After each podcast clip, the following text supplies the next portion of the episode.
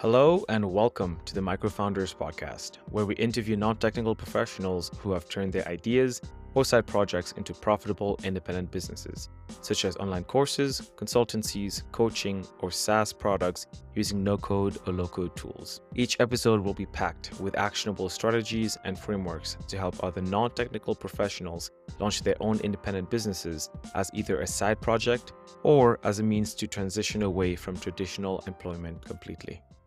In this episode, my guest Justin Williams shares his experience on being a full-time product leader at Focused Labs while simultaneously being a content creator. He created an online course on Maven where he teaches the fundamentals of what he has learned in product over the last fifteen years, and he also actively publishes content on platforms such as Substack and Twitter.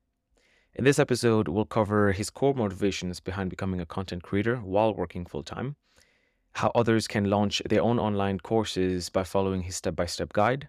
He'll share his system for managing his time and the importance of prioritization. And finally, we'll cover how to build projects that are user-centric and the importance of receiving feedback from potential users early on in the process. All right, let's do this thing. All right, we are live. Justin Williams, thank you so much for joining me. Ryan, good to see you. Likewise. It's it's cool because I think I think we connected, what, two years ago now? And I don't remember if it was a, that long. It's right. That's, that's what I was thinking, because I think it was either a cold D M or a warmer intro where I was basically like, hey, I'm building this community for product managers. You look like you know what you're doing as a product managing director. Do you want to join us? And then you were grateful enough to join us as a, as a mentor over the first fellowship. And I think now I'm reaching out saying, hey, I'm building this podcast for independent creators. Do you want to join me? Because you're now an independent creator. And you're like, yeah, why not? And it's just it's just really cool to have folks like you in the ecosystem that's that's creating, that's doing all types of crazy things that we're going to get into, but also that's willing to share their wisdom and willing to, you know, carve the path for other folks to actually join this this journey. So thank you so much. Yeah, well, I love I love the I love the ethos of the podcast. I love how you had such clarity of vision, and you're like, hey, this is what it's for, and it's for these specific people. And I, I love stuff like that. That's like really focused. So happy happy to talk to you and happy to be a part of it. Hell yeah, let's do it. Okay. With your background, obviously you've had nearly fifteen years of product experience, jumping around from different roles, being product, being director, and, you know, all the types of leadership positions, all the way to now being a creator and launching your first product fundamentals discovery course on Maven. So I wanted to hear from you firsthand, just your background, getting into product, and then your kind of motivations going into starting your own discovery course. Yeah. So I started in product, you know, many moons ago, over, over ten years ago. And I actually started in U X uh, or user experience design before it really became a, a profession like it is now. And at the time I had no idea what I was doing, but I just knew I liked helping companies make software, and I liked helping solve interesting problems. And that kind of translated into a career in product management, where I spent most, most of my time um, thus far at DeVita Kidney Care, where we kind of help them uh, establish product and U X practices, and worked on a electronic health record product that they sold to nephrologists or kidney doctors. So lots of fun, lots of learning. And from there, I did a couple of other startups, probably most notably here in Colorado, called Cake Insure, that you can use to get your workers' comp insurance online easily if you're a Colorado small business. And now I work at Focused Labs, which we are a company that helps other companies build software, but we also we also teach internal teams how to do product, how to do U X, how to do good technical practices. So having a lot of fun with with all of that. But yeah, as far as my my course, I really um I really got the motivation probably from working at DeVita, where, you know, you're this product guy and they bring you in, they're like, hey, we have some problems to tackle, but, you know, from the outside, you only hear so much. Then you get in there and you're like, okay, you hear about the real problems. And it's like, oh my God, mm-hmm. you know, all the customers hate the product. At the time, they had a negative net promoter score, which is not good, negative sixty-five. So it ranges from oh, wow. negative, negative one hundred was like the worst product, and positive one hundred is the best. Right. So they had a horrible net promoter score. And so, you know, my, I started to go out and visit the actual clinics, the doctor's offices, and see them try to use the software. And it was just a disaster. And I have waiting rooms full of patients, and nothing worked, and it was horribly inefficient. And, but I also, just from watching them work and watching them try to, you know, treat patients and do notes using the software, I learned just a tremendous amount about the doctors and how they actually worked and what we could build instead. So it really, it really like that initial experience of working in, in a weird field in healthcare, having some really demanding users like doctors, and then having software right. that didn't work at all, really just drove in like a real passion for making simple things that worked. And I've tended to work in like, I guess, more boring or complicated industries like healthcare insurance, because there's, it just seems like there's more upside there. And through learning all that, that's where I really started. The original motivation for the course was I sort of, I sort of came up with the same kind of playbook I was teaching at every company I joined. You mentioned I joined in more leadership roles. So there I would actually do, you know, like weekly sessions with the team and say, hey team, this week we're going to talk about like testing for demand. This week we're going to talk about how to do, you know, a user interview. And so it started from there, and it was stuff that I was already kind of teaching. Um, and so that was the original motivation, was just like, hey, these are the practices and techniques that helped me survive in this pretty intense, I guess, and, you know, thrown, thrown into the fire and expected to, you know, build, build a product for these crazy doctors. Mm-hmm. So like, these are some of the techniques and learnings, and these are kind of the, the tools that I wish that I had when I was first starting out to actually take a problem and then figure out like, okay, how do we take this messy problem and, and figure out some software we would build to actually help solve it. Yeah, I love that, because some of the best founders have built solutions because they were the main people that were having the same problems, right? It's a problem that you've had previously, and you're like, well, if I'm having this problem, other people are having this problem for sure. And odds are other people are having that problem. And so it's just great to hear folks actually, you know, when you don't have, when you don't find a solution, you go out there and start creating it yourself. Yeah, the scratch, the scratch your own itch kind of methodology definitely, definitely resonates. Mm-hmm. Mm-hmm. So tell me, tell me a bit more about the course on Maven, specifically the lengths and maybe some of the topics that you cover. Yeah, so the course is called Product Discovery Fundamentals, but it's really to help people discover the what I call the joy of building product. I think product is one of those jobs that you can, it can be the worst job in the world, and it can be the best job in the world. And these are kind of the tools and techniques, because really product's about building things, about helping people. It's about, you know, creating software that hopefully helps make the world a better place. Um, but that's also really messy and really hard. And a lot, oftentimes product people, when they first join or they're more junior, they're asked to do more lower level stuff, or more like, hey, the company already has an idea of the solution and you're just there to kind of execute. And so this is, the course is designed for people who kind of have gotten their feet wet in products and realize that there's more there, but also realize there's a lot more going into figuring out, well, how, what, how do we actually come up with what to build versus just the execution execution of the solution. Right. So that's where, that's the kind of stuff I just love talking about. I love geeking out with other product people on these problems. And that's what the course is focused, focused around. Really the whole, how do we take just this problem statement? How do we actually come up with some tests to figure out what we might build, and how do we go from there to actually delivering the product? You know, I'm thinking about creating the course itself, because I know you're a crazy busy person. Obviously, you're a leader in product. You're a full-time father, full-time recent father. Congratulations. Thank you. You're active on Twitter. You started a newsletter. You, I believe you're still a coach in Lenny's Product Foundation course? Or that, uh, he's not doing that one anymore. He's but, not doing um, that one anymore. Yeah. But yeah. all all those other things are, are also all true. All those other things combined, and building a full two-week course on top of that. So that's one of the things that I always hear from folks is, I want to do X, but I'm too busy and I don't have time and I don't know what to do about it. But you're out here with doing, you know, seven streams of different things, all full-time roles, basically, especially being a father.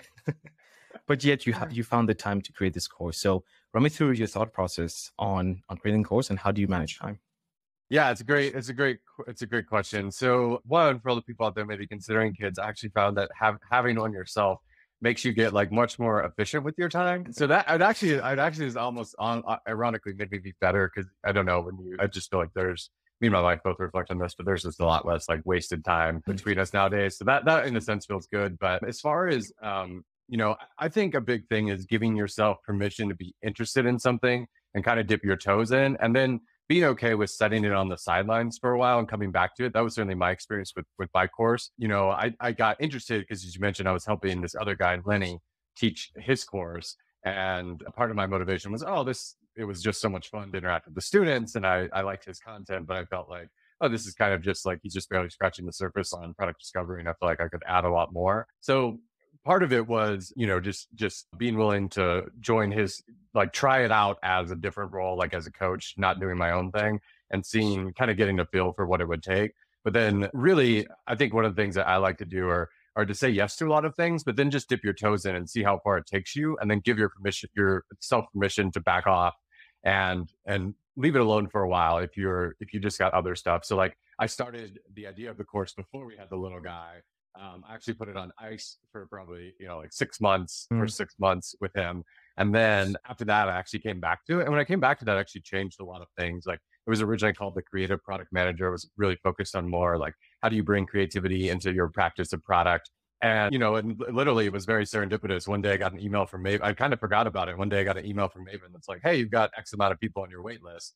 And I was like, oh, that's right. I've got this like course page out there that's like, people are actually signing up for. So it made me like, that's awesome. It, it made me kind of like, oh, I should actually get back into this. And I started getting back into it and talking to people. And we kind of, we pivoted, I pivoted the idea from there. But I think giving yourself that permission to like try something without feeling like you're, oh, like I'm one hundred percent in on this. And And also doing the courses, like what I, I think led me to be more active on Twitter, to start the newsletter, because those those things all kind of, if you if you get into this, and surely you'll you'll you'll find this, Ryan, like like you said with the podcast before we started talking, like doing like one act of creativity, like one like by creating like the course content, it's kind of like, well, you have content to promote on Twitter, you have you know content to promote on LinkedIn, like you could, if, you, if I was younger, I would be doing this on TikTok, right? TikTok, like, so I was just gonna say, yeah, you can, you, you really do like by by just doing one thing or or one creative act, or just putting your foot a little forward down the path. I think you'll find like, oh, like there's actually all this synergy between the things that I'm trying to do. So it can look daunting if you look at it from, oh, well, you've got to create a course, and you've got to start a newsletter, and you've got to promote on Twitter. But really, a lot of a lot of what you're doing is like it all kind of adds up, and there's there's some some synergies there, to use a horrible business word. And of course, if you're doing a good job, you will likely have a bit of a following already. And in your case, you had people subscribed, ready to go from the course, which is always a nice add-on, right? That's always, that just goes to show that you've been doing a good job and people recognize your name. And when they saw you doing the course, you were like, yeah, you know, Justin's a good guy. This course sounds good. I'm going to sign up. And it's all, you know, like that's just such a, such a good way of knowing what the market actually wants if people are willing to sign up right off the bat.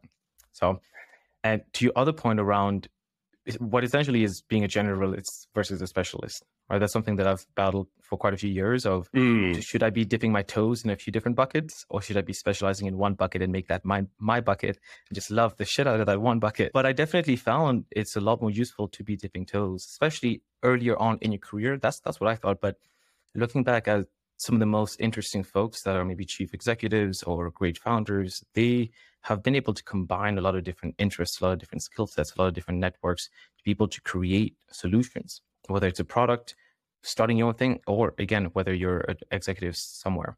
Because the folks that I've seen that have been very specialized, great people as well, but very narrowly focused. And then one day if they wake up and they realize, oh my God, I'm a S E O specialist and I hate S E O. My life is so dull. I just look at websites every day. Then you're like, well, you only have one skill set, right? Versus if you're more, a bit more of a generalist, you're able to dip your toes, you're able to learn different skill sets, and maybe one day combine that into what you were saying there, Justin, where you're able to combine the product experience that you have, plus your creativity, plus et cetera, to create this course, which I'm assuming keeps you very entertained and interested in your work.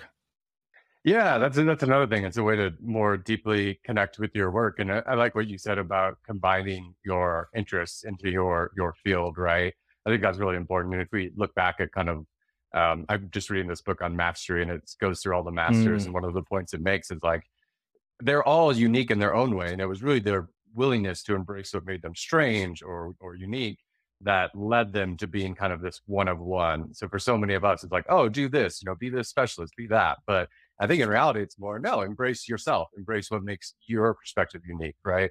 Embrace your journey along the way. And Maven has a great, a company around the course is called Maven. And they, they, when you do it, they, they, you join a course to teach you how to build a course.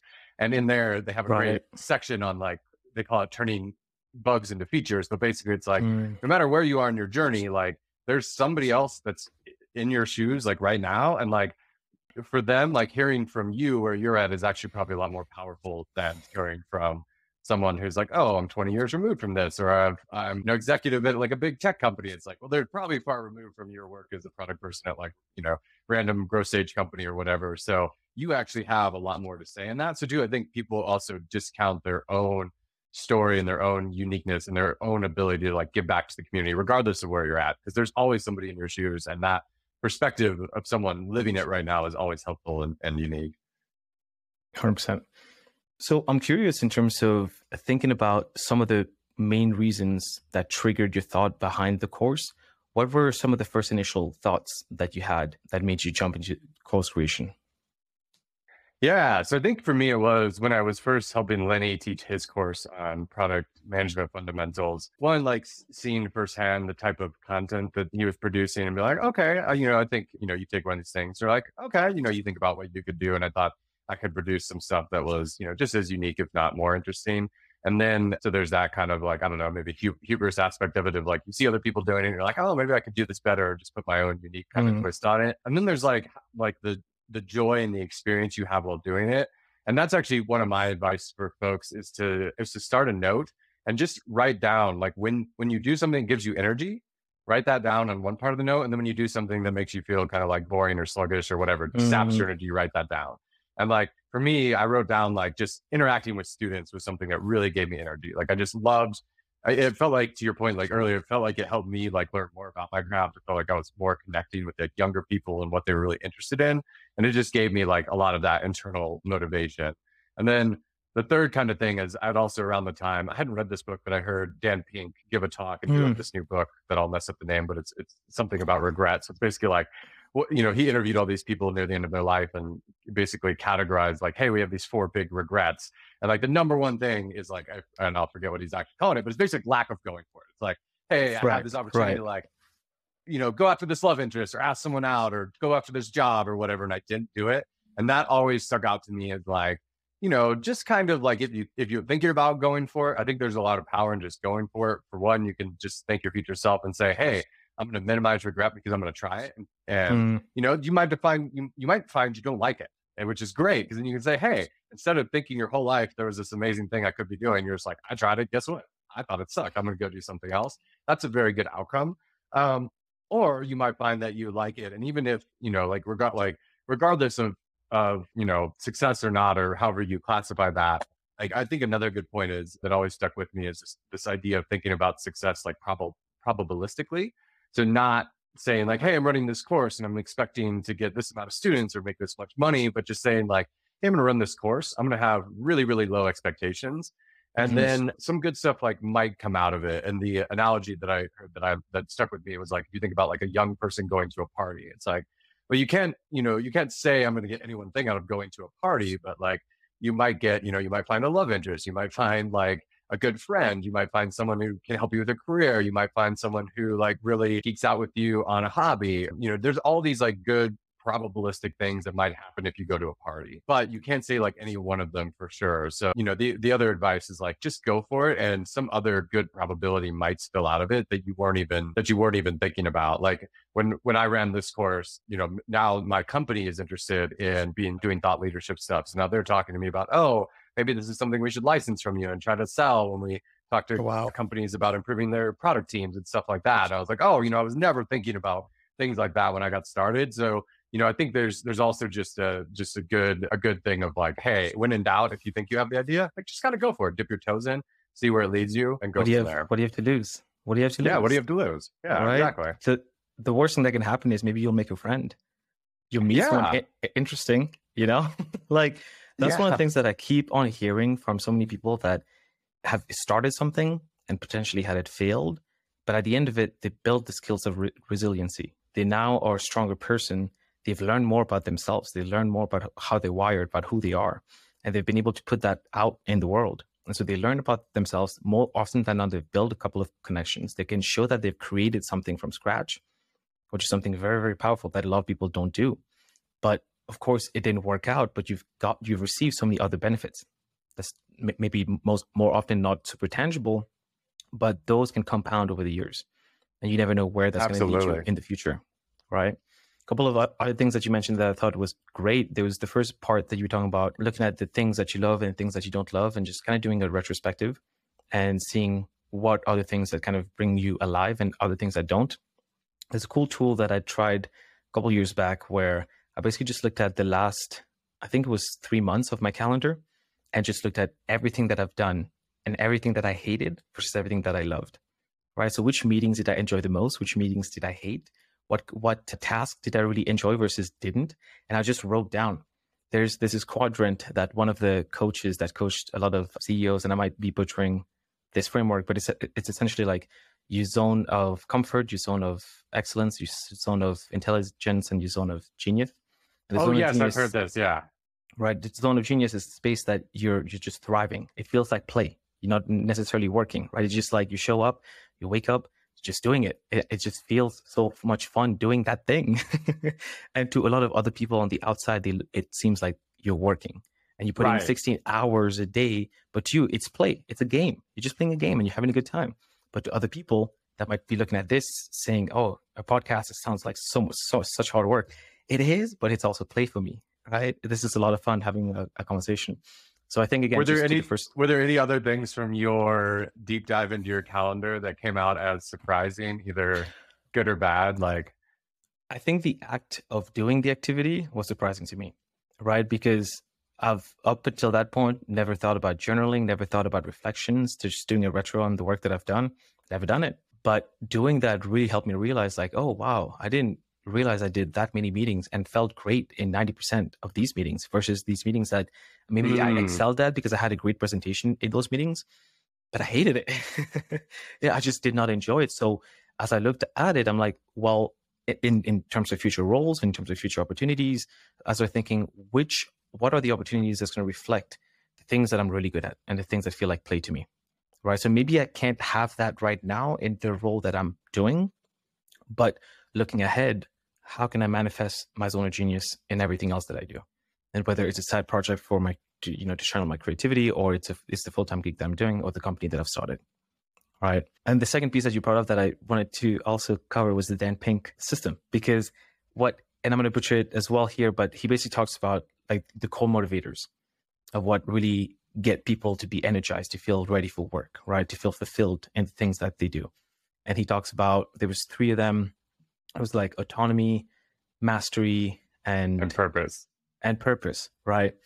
And that's, that's one of the, that's one of the people that, that really inspired me to start this podcast, because as I actually started having conversations with hundreds of, of people, I've in a way elaborated on, on those three buckets where I call it VICGI, which is a horrible acronym, but it's V I C G I. V is for vision. I is for impact. And then C is for connections.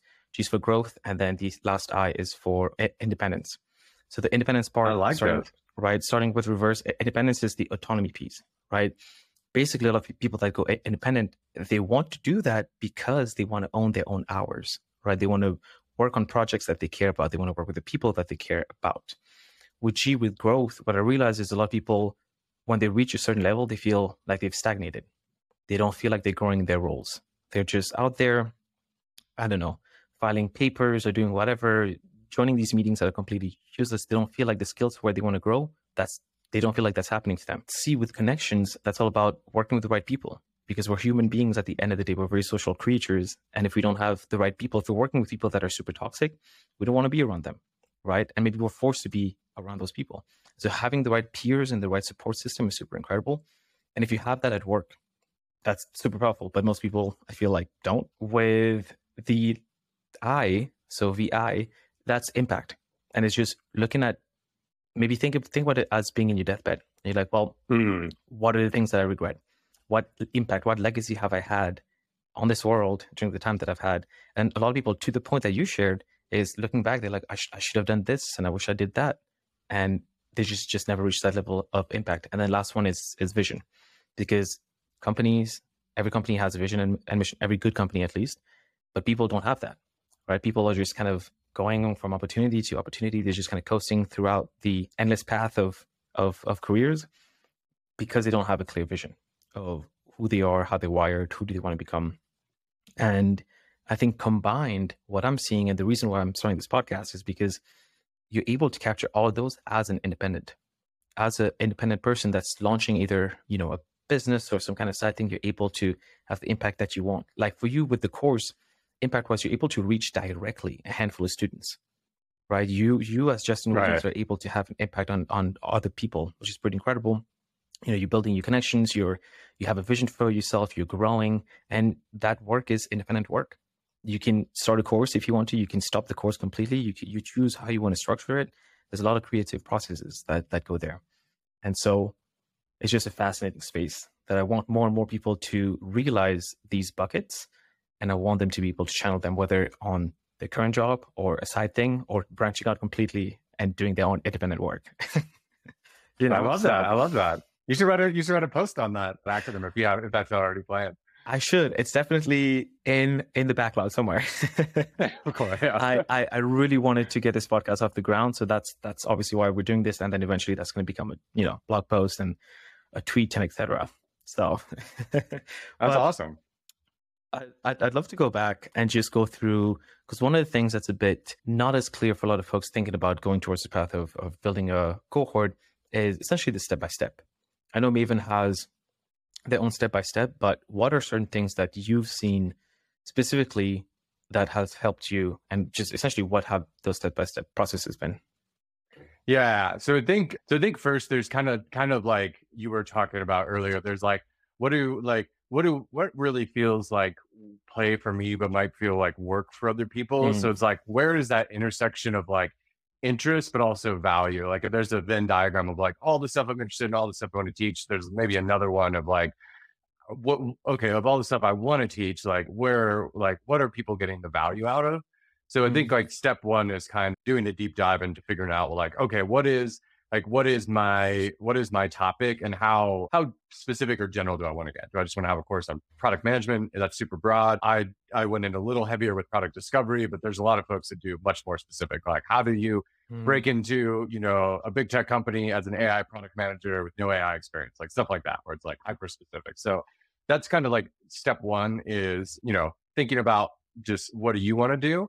And then step two is really figuring out like, okay, is there interest in this? So that could be something like at Maven, there's a landing page tool. So you build your own landing page and share it out. Or they sometimes recommend doing like a pre-course interest survey. So it's like, hey, thinking about teaching this thing, but get like a survey out there. So there's some sense of like, have your first idea, but then quickly get an artifact out there, whether that's a landing page or a survey to test it in the market to see if it's resonating with you. Um, And then you can also use that artifact to share it with friendly. So I certainly shared it with some friends, some strangers about like, hey, here's my landing page. Just what do you think about it? It's a little, it's a little bit harder than maybe a normal product test because it's actually you. Right. Like, hey, give me some feedback. Oh, hey. Like, do I sound like I'm full of shit? Uh, and, oh, yeah. uh, and so that that took a little, that took a little getting used to. But once you can get over that, it's it's just very, it's very tremendous. And one of One of the best pieces, one of the best ways you can give, some, you can ask someone to give you feedback is to have them record a Loom or record like use like whatever video thing, and just have them like, hey, op- don't look at my landing page. Open it up the first time, and I just want you to record yourself talking out loud as you walk through it. And giving that just will give you so much of a sense of like what's in people's head, what's interesting, what's working, what's not. I'm a big fan of that kind of method. So once once you get the ball rolling with, hey, like what do I want to teach and Two, I've got some like process in place to kind of either get a survey or my landing page out for feedback. You can kind of go from there and and refine that way. So that, that was kind of my method. And then of course, have a giant Notion page where you're throwing all your ideas and all your okay. different, you know, course exercise ideas and just all the things that could come out of your head. So th- th- that was kind of my my process for, for building it out.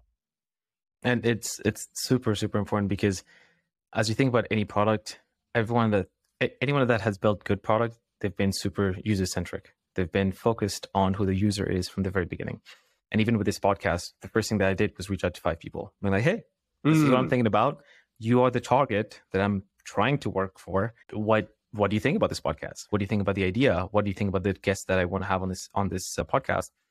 And the feedback that I've received is what I've used to be able to grab these questions, right? To then ask and go back and forth. So it's super, super important. I think I think that's that's the best two step right there. If we could sum it down to just yeah. you have an idea, fantastic. Get out, start testing it. and, and testing the sooner is the better. So easy. Yeah, the sooner the better. Yeah. And testing is incredibly easy. There, there's a hundred tools to build a website. There's right. literally over a hundred tools to build a website. There's so many different pathways of building out websites, of la- launching a curriculum, which is, in a way, we we did that as well at WorkIt, where we had a bit of a curriculum and we just started getting out there. Getting out there for us meant just reaching out to people on LinkedIn. I mean, like, hey, you don't know us, but we're this company that's trying to help product managers accelerate their careers. Do you have five minutes? Do you have ten minutes? Do you have thirty minutes? Some people give us forty-five minutes to a full hour because they just really enjoyed the conversation. And so you just never know where those conversations can go and what you can learn from people. The best thing you can do is just get out there and start talking. Yeah. And I'd say too, that at least for me, like talking to people about your idea, even if you're not getting like the feedback that you want, like you're getting critical mm. feedback, it's still very energizing. Like it's still very motivating. And then you get to the ideas that they do like, or the things that they want to see. And that's super energizing. So from a like, hey, how do you get motivated to keep moving forward perspective? One of the best things you can do is just, if you have that cadence or cycle of actively sharing your ideas and getting feedback, like that is motivating in of itself. Yeah, yeah, couldn't agree more. So those are the, the good things. I'm curious about some of the challenges that you faced with the course. So what are certain obstacles that you faced in the past, and what are maybe certain of the ones that you're facing right now? Yeah. So some of the obstacles for me are just like, how much, you know, how much do you put yourself out there from like a marketing standpoint? Like I could probably be better at doing more of that. I kind of probably do it more on the minimal side. So that's, mm. that, those are some things that, that hold me back. And then the other thing is just thinking about, well, how much do I, you know, like, oh, well, what if I, should I start teaching a different course? Like, or should I iterate and and do this course? Because so you get into right. just like the sheer number of possibilities and ways you could go with things. Those things do kind of like, those things do kind of get in your head. And then I think there's probably like the biggest anxiety is just, it's like whatever link, I would call it like LinkedIn envy, or basically like, you're going to see all these creators out there. They've all got awesome stuff. They've all got their newsletters, and you're just going to see like constant, I mean, you're, you're like constant, like you're going to see like, you're going to get constant newsletters, constant stuff on LinkedIn. You're like, oh, that's really cool. Link to just like trying to, you know, turn off notifications that as much as like, you're going to be part of this whole social media creator economy ecosystem, they're like also maybe like tuning that out a little bit, even as you're participating in it, can be helpful. Otherwise it can feel, it can be real, feel really easy to just be like, oh my God, like there's so many people doing this. They're all out there. There's so much content. Like, why should I do it? Like, why, you know, what is the world going to learn from me? Like all those like really unhelpful, as Doctor Hugh Maven, I don't know if you listen to that podcast, he calls them mm, yeah. autobiographical narratives, right? They're unhelpful autobiographical narratives. You put in stuff into your own mm-hmm. head that like, you have no idea if it's, if it's true, if it's true or not. So I think there's, a, I think there's an aspect of like connect, but also disconnect as much as you can, or like, you know, just have no expectation, like put out a piece of content and turn off notifications and then go back a month later, you know, and see like, oh, okay, I wrote these five posts this month. Like, this is how the stats shook out in the end, but don't did try not to get on the treadmill of like, oh, I just released something. So if I don't see X amount of likes, I feel like a failure or whatever, you know? Right. Right. It's, it's all in the name of temperance, of just being patient, because you're comparing yourself to someone that's been in the game for six plus years. Exactly. Sometimes some of these creators have literally been, you know, using like Motorola, when Motorola phones were out, if you get to remember Motorola, yeah, the Razor phone, the flip phone. I used to have a phone, man. Right, right, right. But but but people were were were just adapting the technology off the bat, and they were creating. They just again, that was their zone of genius. That was what they were really good at, and they just were doing it before all the, these fancy platforms and tools and et cetera.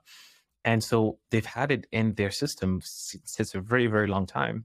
And for you to compare yourself that who's just starting out now, it's it's just not fair, you know? So it's it's just a matter of, which anyone who's anyone that has started anything will tell you, it's it's being patient. It's being consistent and being patient.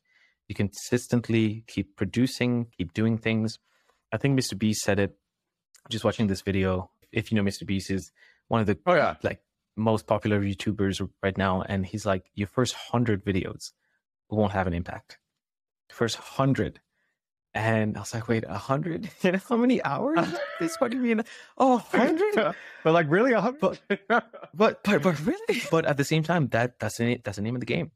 Right? Like you are really you are competing. And it's it seems like there's not enough creators, but then you go online and you're like, oh shit, there's a lot of creators.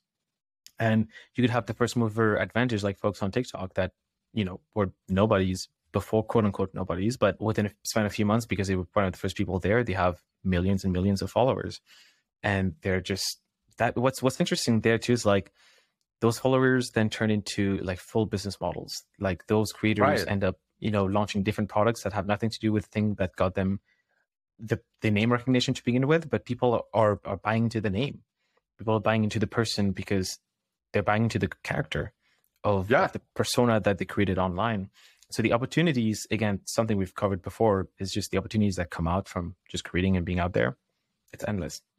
And one of the other last thing that I learned is just the creativity that comes from being authentic, authenticity, not, not creativity, because there's with so much content, content is very cheap.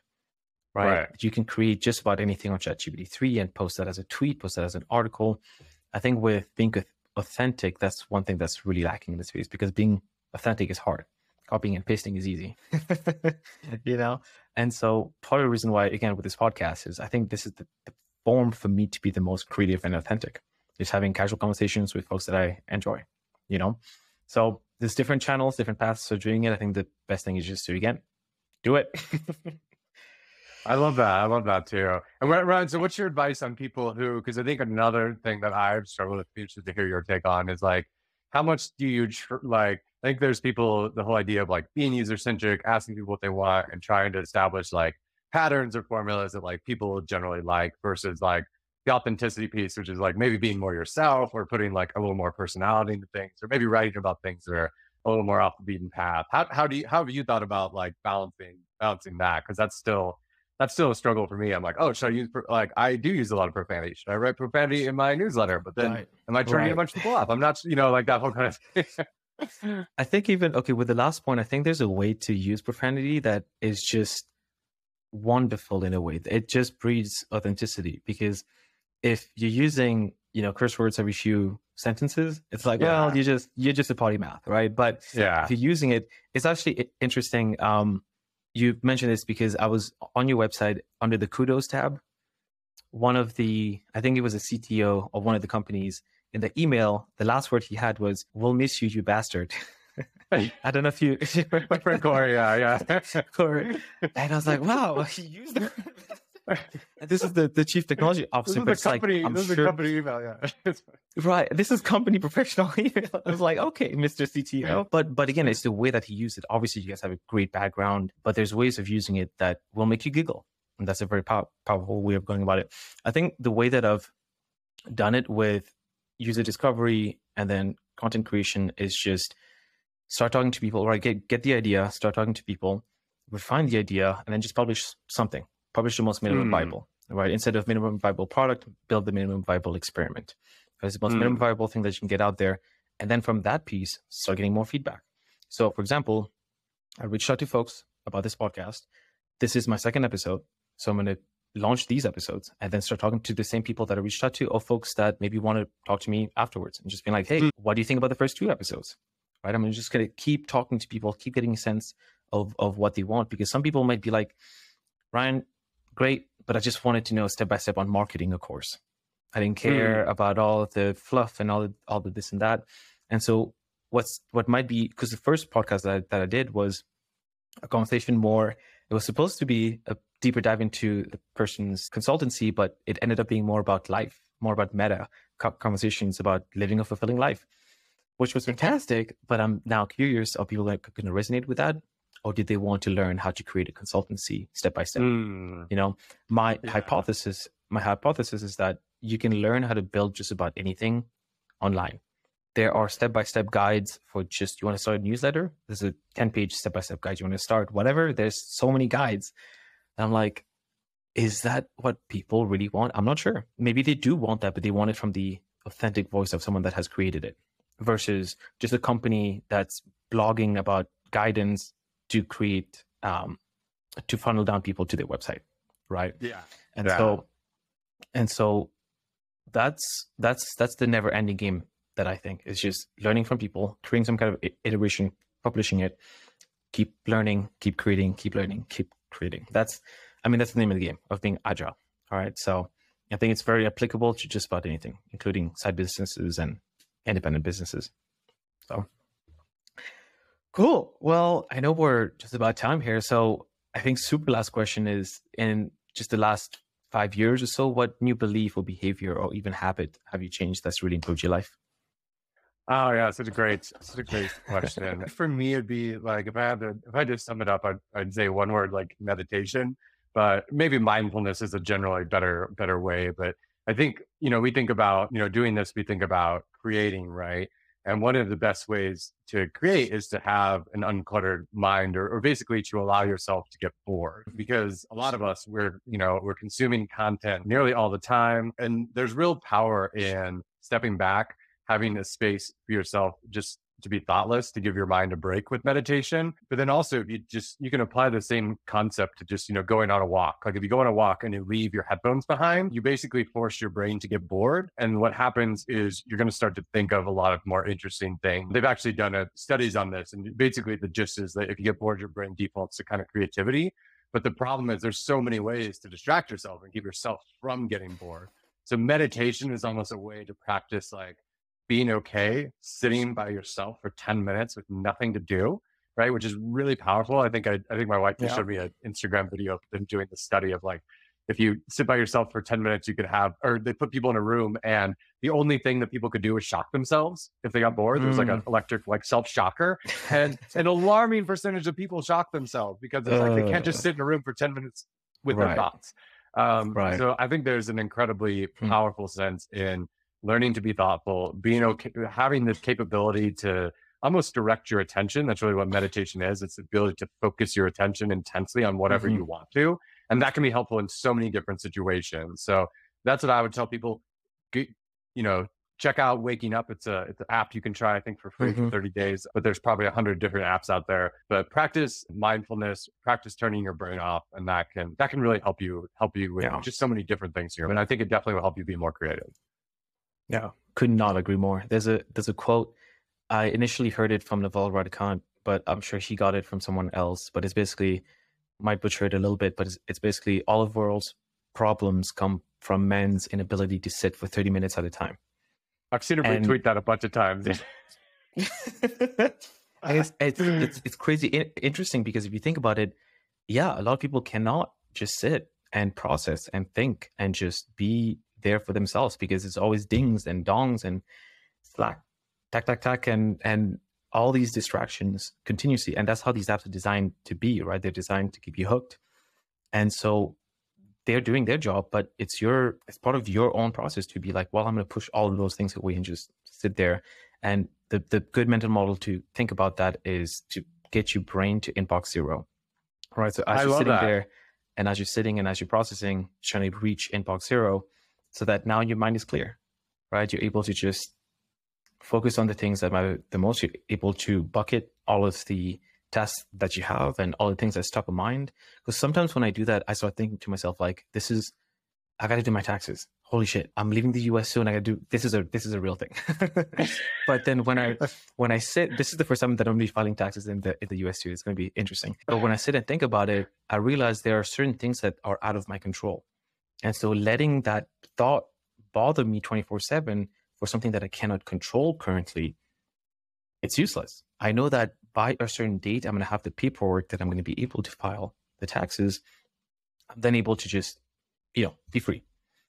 But from now till then, if I just continuously have that in my mind, it's just going to keep bothering me on top of everything else that might be top of mind, bother me twenty-four seven. And how am I supposed to work and be creative if I'm constantly in this zone of anxiety, right? So very powerful tool, not just to work, but to be a better human being. So absolutely. Absolutely. So, this was incredible. Justin, thank you so much. Last thing is, of course, where can people find you? Where can people find your course? What's the best way to reach out to you? Yeah, people can find my course on Maven or just Google Product Discovery Fundamentals. I also write a Substack, a newsletter called Practical Product Discovery. So either of those two places are good. My website, since I have a very Uh, boring, generic Caucasian male named Justin Williams. Nearly impossible. My website. So my, my website is, you're right. uh, my website is unrefined ruffian dot com. Yeah, is an old nickname, but yeah, it also has links to all my various activities. So awesome. That's that's beautiful, and we'll add all of those in the show notes as well. So, Justin, thank you so much for your time. Thanks, Ryan. Great I'll talking talk to you. Soon. All right. Bye bye. Bye. All right, so that's it for this episode. I hope you are as excited as I am to kick off your journey towards building a deeply fulfilling career. If you are a non-technical founder or know someone who is, I would love to chat. Please feel free to D M me via either Twitter or LinkedIn and let's connect.